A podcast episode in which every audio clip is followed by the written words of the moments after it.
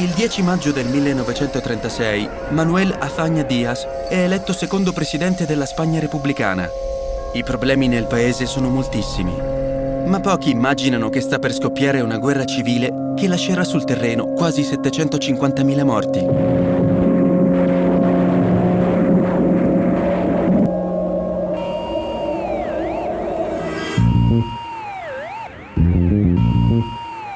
La Repubblica in Spagna nasce nel 1931, quando la vittoria delle forze popolari porta all'abolizione della monarchia. Il paese è in una gravissima situazione economica, mentre gli altri paesi europei sono oramai usciti dalla crisi finanziaria del 1929. La corsa al riarmo della Germania nazista e la politica di avvicinamento di Hitler all'Italia di Benito Mussolini dominano la scena internazionale. L'Europa è divisa. Da una parte l'alleanza tra Francia, Unione Sovietica e Gran Bretagna, dall'altra l'asse tra Hitler e Mussolini. Anche in Spagna si fronteggiano due schieramenti. Nel 1933 sono i partiti di destra a riportare la vittoria elettorale, ma tre anni dopo è il Fronte Popolare, un'ampia coalizione formata da tutti i partiti della sinistra, ad ottenere più voti. Le tensioni tra destra e sinistra aumentano. La Spagna si trasforma in una polveriera e il 13 luglio del 1936 la scintilla che fa da detonatore è l'omicidio del capo dell'opposizione nazionalista Calvo Sotelo. Pochi giorni dopo il generale Francisco Franco, a capo di alcune guarnigioni militari, si ribella al governo. È l'inizio della guerra civile spagnola.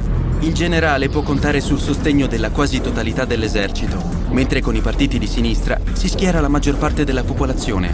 Ben presto la guerra diventa totale con l'entrata in campo delle potenze straniere. Germania e Italia inviano in Spagna armi e uomini in notevole quantità per aiutare l'esercito di Franco.